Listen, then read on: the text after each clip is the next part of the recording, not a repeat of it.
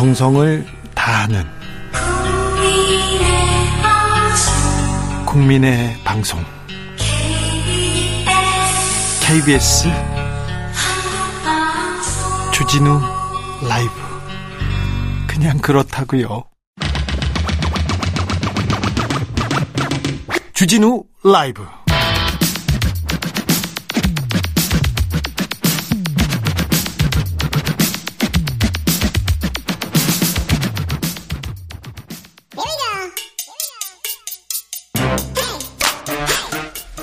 과학을 향한 진지한 고민 과학과의 수다 주진우 라이브 과학 선생님입니다. 이선호 엑소쌤 어서 오세요. 네, 반갑습니다. 엑소쌤입니다. 네, 오늘은 어떤 공부해 볼까요? 어, 오늘은 간헐적 단식, 단식에 대한 과학 이야기를 준비해 봤습니다. 단식을 하면 네. 건강을 많이 해치죠. 어, 그게 결국 기간에 따라서 다른데. 기간이 따라 달라요? 당연히 뭐 이제 이틀, 삼일 넘어가면은 굉장히 건강에 안 좋고요. 예. 근데 보통 제가 오늘 준비해오는 간헐적 단식은 몸에 좋을 수 있다라는 결과들이 굉장히 많습니다. 네. 저는요, 네. 뭘 잘해? 이렇게 물어보면요, 네. 밥 굶기는 잘합니다. 아... 그래서 잘 굶어요. 하루 뭐 이틀 안 먹을 때도 있어요. 네, 그래서 제가 어, 스무 살때 한 두 달 정도 병원에 누워 있었던 적이 있는데 네. 밥 먹기가 싫은 거예요. 네. 그래서 의사 선생님한테 선생님 저는 밥 먹기 싫어요. 음... 그래서 밥안 먹고 살, 안 먹어도 되냐고 하니까 네. 매일 아침마다 새벽마다 저한테 체열을 해서 네. 이그 건강 체크를 했거든요. 네. 그러니까 그럼 부족한 거는 주 뭐지 주사로 하겠다고 해서 음, 음. 한달 정도 밥을 안 먹었던 적도 있습니다. 와. 그 정도면은 굉장히 또 위험할 수 있거든요. 그렇죠. 어, 네. 그런데요. 어, 평소 때는 밥 먹기에 귀찮아 하는데 네. 단식을 해야겠다. 네. 제가 세월호 관련해서 동조 단식을 했어요. 네네. 하루만 지날 때막 네. 어유 배가 고파가지고요 장이 꼬이는 거예요 힘들고 네네. 어렵고 네. 아 이게 또 의지로 또 곡기를 끊는다, 끊는다는 거는 또 이게 힘들구나. 또 의식을 하면은 더 이제 어떻게 보면은 맞아요. 집중하게 되니까 이틀째부터는 어우 죽겠더라고요. 아, 평소 때는 잘 굶었는데 네. 왜 이러나 했는데 그런 게 있습니다. 건강에는 굉장히 좀 치명적이기도 하죠. 단식은. 그래서 단식 자체는 사실 제가 말씀드린 건 간헐적 단식이고요. 네. 오랫동안 굶는다기보다는 특정 시간 동안 안 먹는 걸 제가 추천드리고 싶은 게 이 간헐적 단식을 다양한 동물을 대상으로 실험을 해봤을 때 대부분이 전부 수명이 많이 늘어났다 그래요. 자, 단식은 건강에 안 좋으나 간헐적 단식. 단식 은 자. 어, 도움이 된다. 네. 그래서 단 당연히 이제 뭐 하루 이상 단식을 하면 안 좋고요. 예. 이제 그 여러 가지 결과들을 제가 말씀을 드리자면은 일단 네. 저 같은 경우도 1일 1식을 하고 있거든요. 1일 1식이요? 네. 그래서 하루에 한 끼를 먹고 한 5년을 지속하고 있습니다. 그래요? 네. 제가 올 초에 좀, 어, 저기, TBS에서 저기 음악 방송 DJ였는데 거기서 네. 잘리고 좀 우울했나 봐요. 네네. 그래서 밥을 좀 안 먹었어요. 네. 그런데 갑자기 대상포진이 왔었어요. 아이고 그 면역력이 많이 떨어져서 그래서 병원에 갔더니 네. 영양실조입니다 그러더라고요. 네네. 그거는 네. 진짜 안 챙겨 드신 거고요.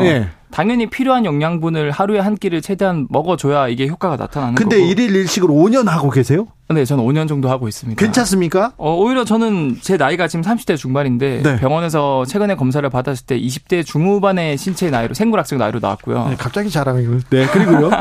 그래서 많은 연구들이 쏟아져 나오고 있는데 그 중에서 이 간헐적 단식의 장점을 뒷받침할 만한 연구 결과 몇 가지만 제가 말씀을 드리자면 이 네이처지에 게재된 내용인데요. 이 컬럼비아대 의대 유전학 연구팀이 초파리를 대상으로 실험을 해봤습니다. 이 초파리는 인간과 굉장히 유사한 생활 패턴을 가지고 있거든요. 낮에는 열심히 일하고 네. 밤에는 잠을 자고 그 초파리 연구 많이 하잖아요. 어, 심지어 사람과 유전자가 60%가 똑같고요. 네네. 네. 질병 관련 유전자는 70% 이상 사람이랑 같다 그래서 예. 그래서 초파리 대상으로 실험을 해보니까 한 그룹은 간헐적 단식을 시켜줬고 다른 한 그룹은 24시간 동안 무제한 먹방을 시켜줬습니다.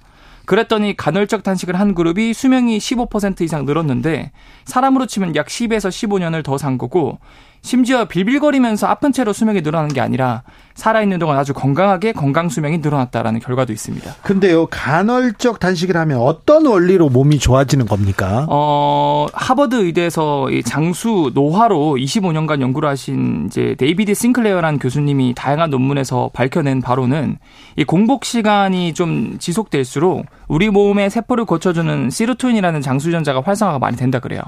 그래서 이러한 장수 유전자가 활성화되면 활성산소나 염증 반응으로 손상받은 세포들의 여러 부위들이 다시 재생이 되는 효과가 발생한다 하고요.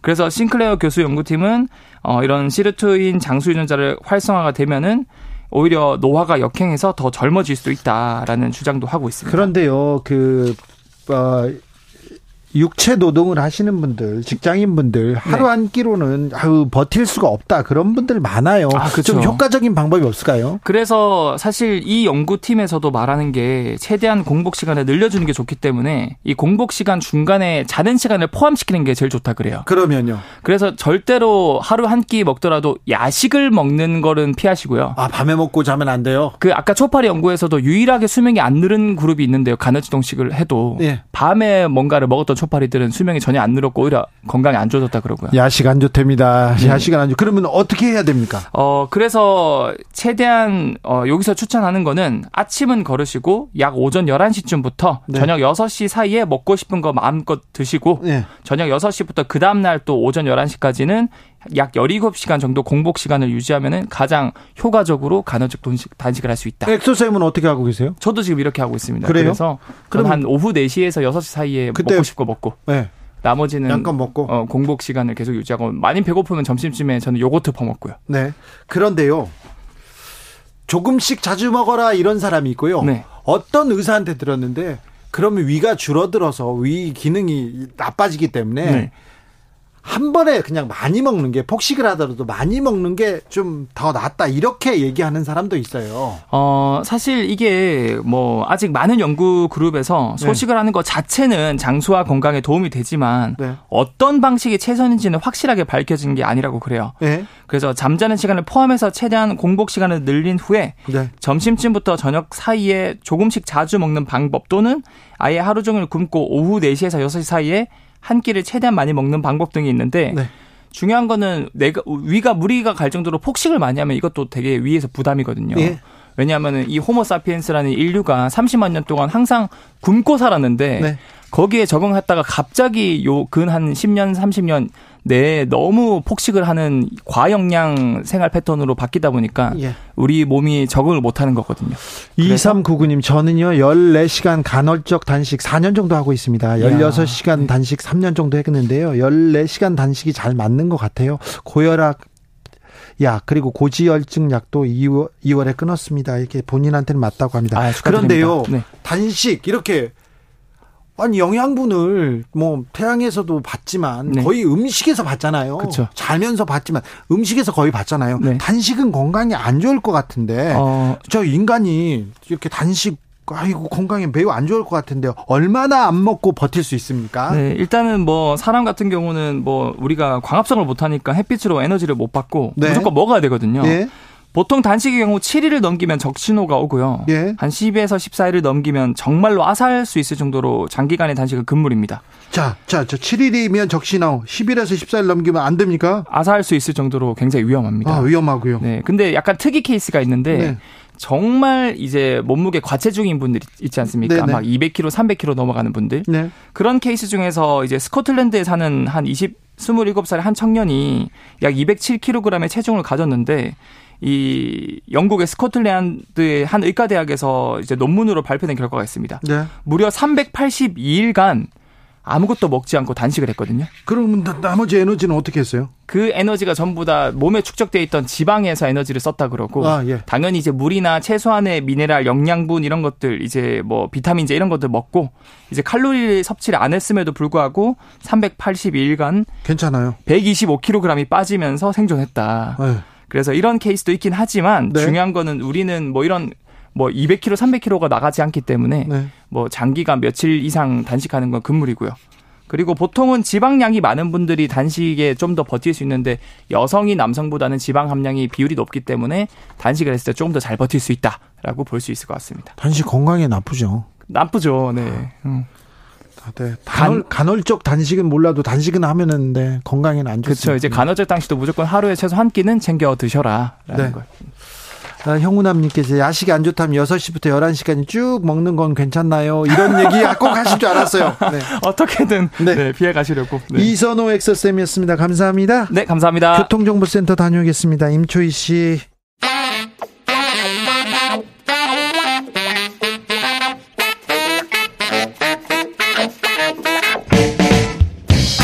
세계는 넓고 이슈는 많다. 우리의 시야를 국제적으로 넓혀 보겠습니다. 국내 뉴스, 국제 이슈 다 덤벼라. 지금은 글로벌 시대.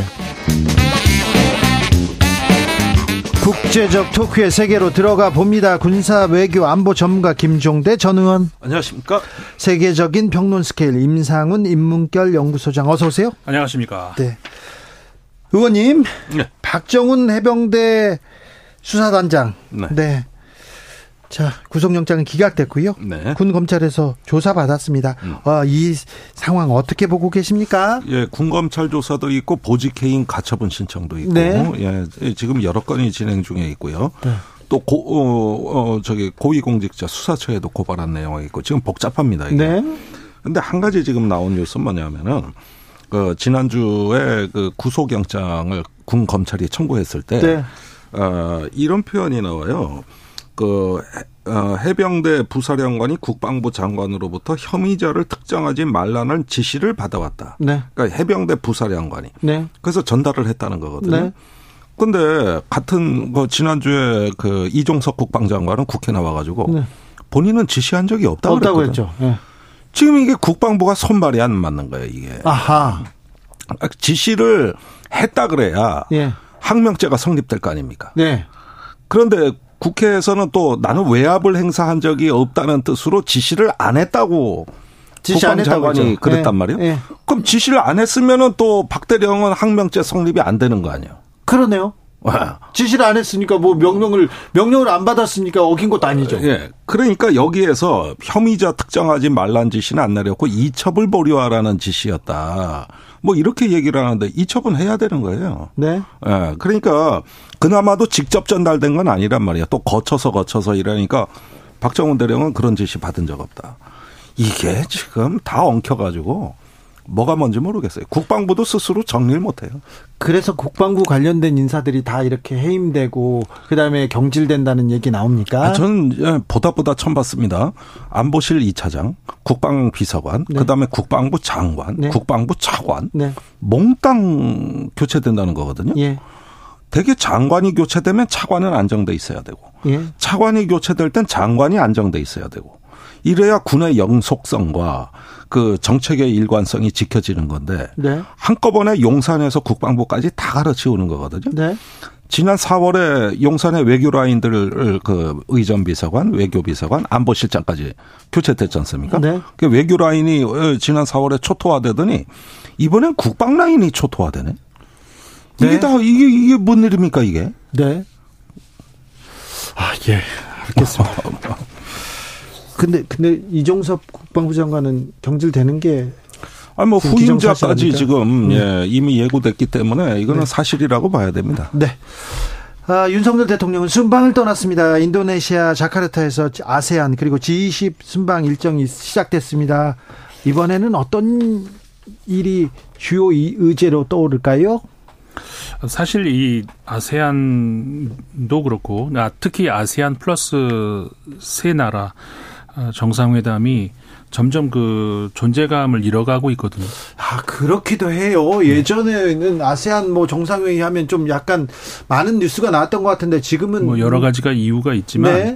그러니까 점점 저 사회 그국저 지구촌이 글로벌화되는 뭐 그런 그 당연한 이유도 있지만 그 인도 태평양에 대한 그 전략적 관심도가 점점 이제 그 저 전 세계적으로 많이 커지고 있지 않습니까? 네. 이 태평양 주변국 그 그러니까는 전통적으로 이제 일본, 미국, 중국, 그 러시아 이런 나라뿐만 아니라 그 프랑스를 비롯해서 그 유럽의 그 군사 강국들도 이 아시 그 인도 태평양 지역에 관심을 가지고 있고 네. 특히 이제 최근 들어서 그 동아시아 정상회의가 또 만들어졌지 않습니까?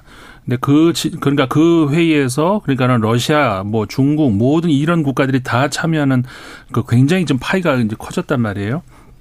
그러는 어떻게 보면 그래서 이제 그 아세안 플러스 쓰세 나라 한중일 이 그 정상회의가 어, 이 동아시아 정상회의의 어떤 그 마중물 역할을 했다, 뭐 이렇게 해석을 할 수도 있지만, 네. 뭐 어떻든 간에 그 동아시아 정상회의의 어떤 그 어떤 그 비중 이런 것들에 비해서 사실상 이슈가 지금 그 선점을 하기에는 네. 이 정상회의가 많이 좀 이제 그 좀 약해졌다 이렇게 봐야 됩니다. 순방 나갔는데 성과 냈다 이런 또 뉴스를 내보내야 될 텐데. 예, 일단은 어 미국, 중국 정상들이 다 나왔습니다. 예. 예. 이번에 원래 11월에 하던 정상회의를 9월로 땡긴 거는 그 바이든 대통령 참석도 고려한 거고 여러 가지 포석인데 네. 공교롭게 바이든 대통령은 해리슨 부통령을 대신 보냈고 네. 어, 시진핑 주석은 리창 총리를 대신 보냈거든요. 네. 그러니까 지금 크게 실망한 분위기예요. 네. 그래서 굉장히 다운돼 있다고 볼 수가 한중 있고. 정상회담 할 수 있을까 했는데 그 일단 그 김이 샜어요. 예, 거기에다가 이게 아시아 태평양 프레임이 인도 태평양 프레임으로 이렇게 자꾸 전환되는 거를 아, 한미일이 얘기하고 있단 말입니다. 예. 이것에 대해서 아세안은 아직 동의할 수가 없어요. 미중 사이에서도 관망하는 자세예요. 네. 그러다 보니까 아시아 태평양이란 프레임이 굉장히 성공한 프레임이고 또 아세안 등이 그동안에 거의 전성기를 누리고 있었는데 돌연한 어떤 패러다임 교체란 말입니다.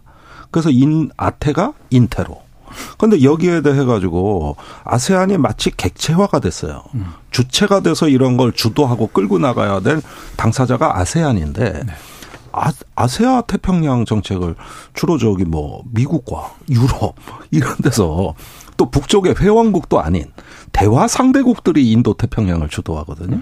그러다 보니까 이런 면에서 약간의 인식 차이들이 좀 있어 보입니다. 네. 그런데요. 김정은 북한 국무위원장 4년 만에 외출하나 이런 뉴스가 나왔습니다. 러시아를 방문해서 푸틴 대통령과 만난다, 기차로 간다 이런 뉴스까지 나왔어요. 오늘 윤 대통령 푸틴에 즉각 중단하라 이렇게 경고하기도 했는데 음. 상당히 가능성이 높아 보입니다. 그러게요. 예.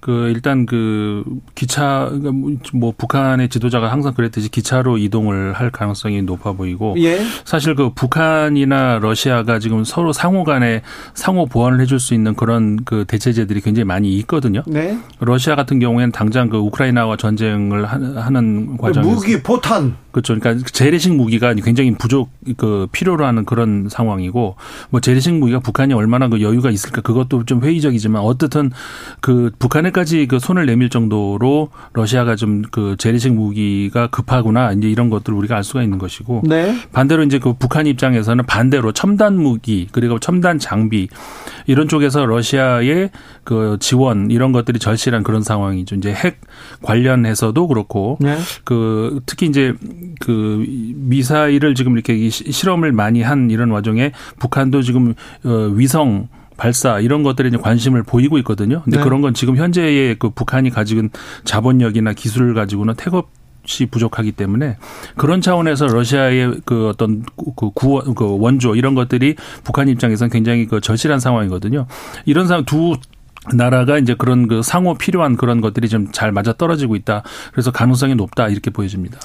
예, 좀 눈여겨볼 점이 그 김정은 위원장의 러시아 방문의 시기, 그 장소, 이동 경로가 다 공개가 됐어요. 네. 이게 미국의 정보기관이 일급 기밀을 다 방출해버린 거예요. 네. 근데 이런 식의 정보전은 작년에 우, 크라이나 전쟁 직전에 러시아를 상대로 음. 해가지고 어쩐 정보의 대방출이 있었단 말이에요. 마치 그 직전 상황을 연상시킨다. 그런 만큼 이게 굉장히 지금 저 북한에 대해 심각하게 보고 있는 거고 두 번째는 이제 북한에 대해서 상당한 제재와 압박을 하겠다고 또 얘기하지만 다른 한편으로 북한을 설득하겠다 그러거든요. 네. 지금 대화도 하겠다는 얘기라고 이게. 네. 그러니까 이게 굉장히 지금 다급해진 거예요. 왜 다급해졌느냐? 만약에 북한이 이제 세계적인 포병의 거의 인류 국가라고 봐야 돼요. 네. 대포가 70km 나가는 대포 전 세계에 별로 거의 없어요. 네. 근데 지금 초대형 방사포는 300km 나가요. 그러니까 이런 그 포병 강국이 되다 보니까 여기서 포탄과 그 발사대가 이동을 한다 그러면은 아무래도 그 저기 우크라이나 동부의 전세에 영향을 중요하게 미칩니다. 네. 그러면 미국이 우크라이나에 지원해야 될 전비가 폭등하는 거예요. 그러니까 지금까지 미국이 천억 달러 정도 썼거든요. 네. 그 우크라이나를 지원했는데 러시아군이 이제 다시 전열을 재정비하고 충분한 군수 지원을 받아서 계속 공세를 취하게 된다. 또 민간인을 공격하다. 이러면은 우크라이나에 전비 지원 안 하고 어떻게 견딥니까? 또 해야죠. 그러면 더 올라가는데 네. 지금 미 공화당의 많은 인사들이 추가 전비 지원 반대예요. 예. 그러면은 지금도 바이든 대통령이 근근히 이걸 끌어오고 있는데 이래서 러시아가 곧 지쳐나가 떨어져 실패 국가가 될 거라는 희망으로 지금까지 지원을 해봤는데 아니다? 그리고 여기서 군수 지원을 또 받는다?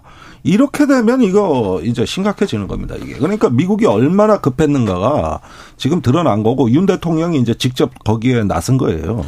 한, 한, 너, 아니, 한미일 이렇게 군사동맹 가면서, 어, 중, 북한하고 러시아는 지금 군사 회담을 뛰어넘어서 군사 훈련까지 할 것 같아요. 그 훈련은 조금 지켜봐야 됩니다. 네.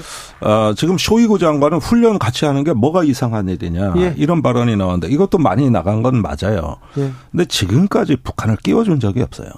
그 다음에 어 저기 일단 북한이 이렇게 주로 훈련을 하면 해상이나 공중에서 많이 하는데 그렇게 동원할 수 있는 무기 체계가 그 중국과 러시아의 전략 자산에 좀 견줄 만한 무기 체계가 별로 없습니다. 네.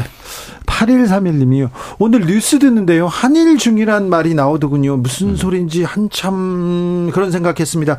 한중일 그동안 그렇게 얘기했는데 어제 한일 중으로 이제부터 바, 바꿔 부르는 건가요? 물어보는데 네. 윤석열 대통령이 한일 중 협력 다시 궤도에 올려놔야 된다 그러면서 대통령실에서도 한일 중이라는 단어를 쓰기 시작했죠. 예, 얼마 전에 다 공식 화하고 발표했던 내용입니다.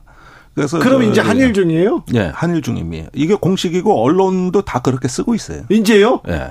아, 한중일에서 왜 갑자기 한일중이 됩니까? 아니 이제 캠프 데이비드 협정, 어? 한미일 삼국 협력 이러는데 어떻게 중국이 일본 앞에 있냐 이거죠. 중국이 앞에 있어야 되는 거 아닙니까? 일본에? 그러니까 사실 일본은 패전국이고 전범국이라는 인식 때문에 네. 어, 우리가 한중일로 써왔던 겁니다. 네. 또 유엔 헌장에 위배되는 어떤 그 국가였잖아요. 그렇죠. 일본이. 그렇게 전범 해서 국가죠. 예, 전범 국가입니다. 그래가지고 일단은 한중일이라는 거는 그 규범적 표현입니다. 이게. 그런데 최근에 그 한일 관계 개선의 이제 어떤 그 흐름 속에서 이거는 저기 외교부가 이렇게 바꿔 쓰겠다고 대놓고 얘기를 했고 공식화된 겁니다. 이름을 바꾼다는 거 이거 엄청난 의미인데요. 이름 뭐 홍범도 잠수함 이름 바꾸는 것도 이 난리인데 그런 네. 외교적 표현도 바꾸면 그 이름이라는 게 상징적인 어떤 조치 아닙니까? 그러니까 그 한국뿐만 아니라 지금 그 대만 같은 경우도 네. 이름을 앞으로 어떻게 쓰느냐 이 문제가 어, 지금까지 우리가 이제 뭐 과거에는 자유중국 이런 말을 많이 썼다가 네. 정식 이 명칭은 중화민국 뭐 이렇게 하지 않았습니까? 네.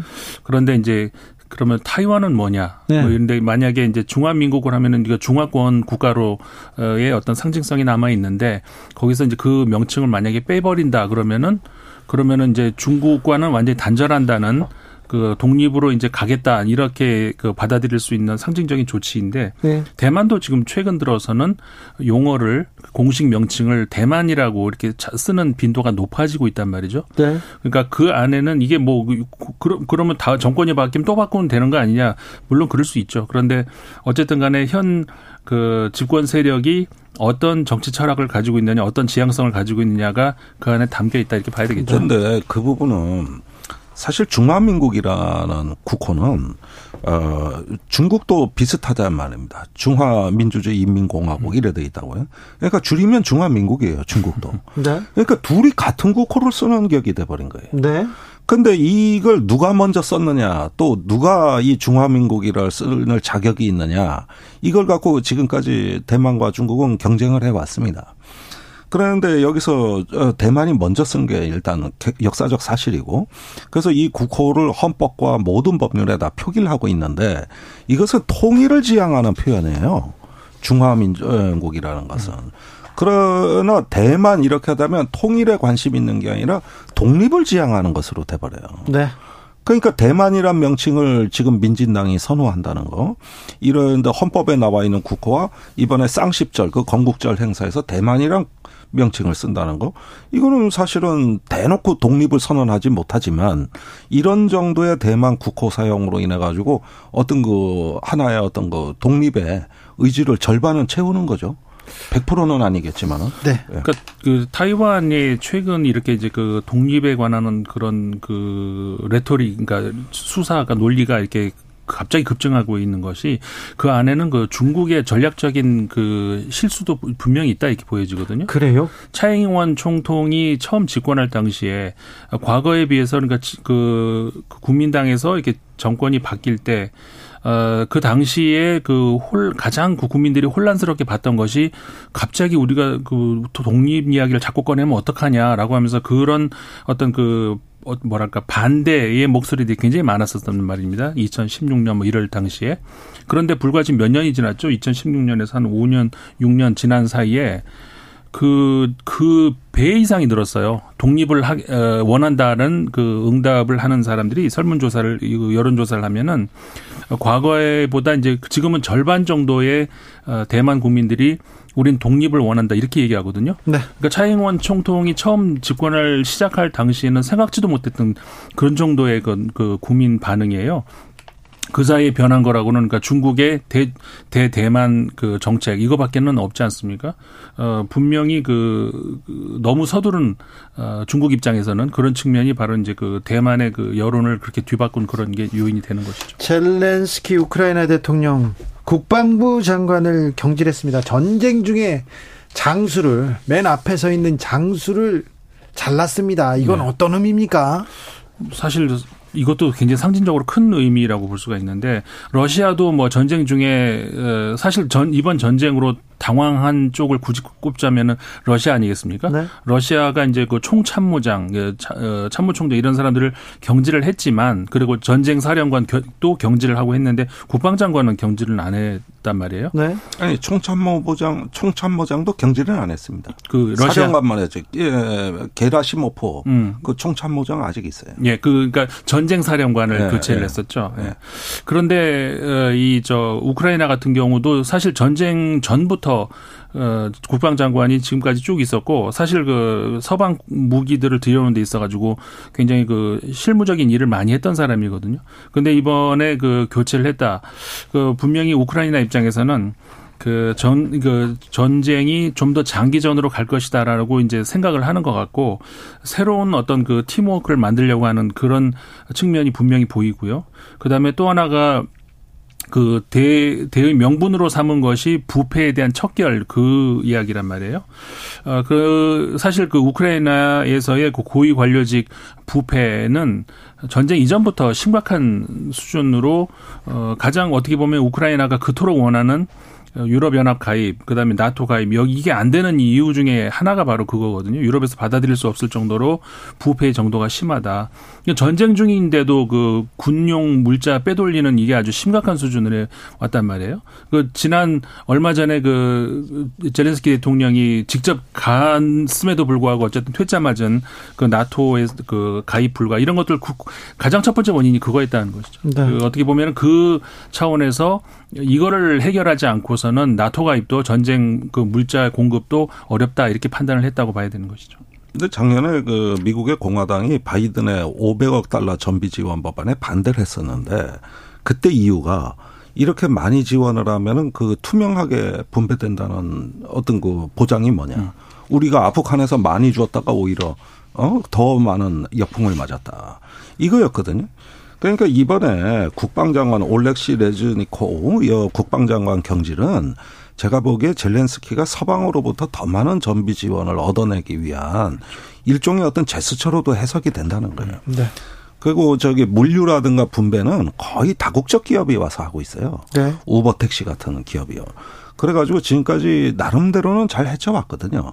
그래서 이번 인사 조치는 부패 척결이라는 걸 전면에 내세워서 네. 미국과 서방으로부터 더 많은 지원을 또 요청할 수 있는 명분 축적이다. 네. 이런 측면도 있습니다.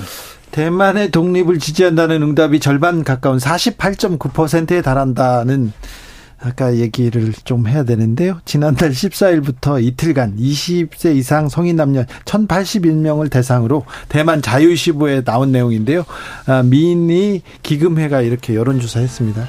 주진우 라이브는 신뢰가 중요하거든요. 아, 아이, 그럼요. 공정이. 외국, 외국 여론조사도 이렇게. 아유, 그럼요. 네. 기본입니다. 네. 아, 중국의 공식 명칭은 중화인민 인민공화국이죠. 중화인민공화국. 아, 맞아, 네. 중화 예, 민 예, 인민공화국이었습니다. 네. 아, 두분 감사합니다. 네, 감사합니다. 저는 물러갔다가요. 내일 오후 5시 5분에 돌아오겠습니다. 지금까지 주진우였습니다.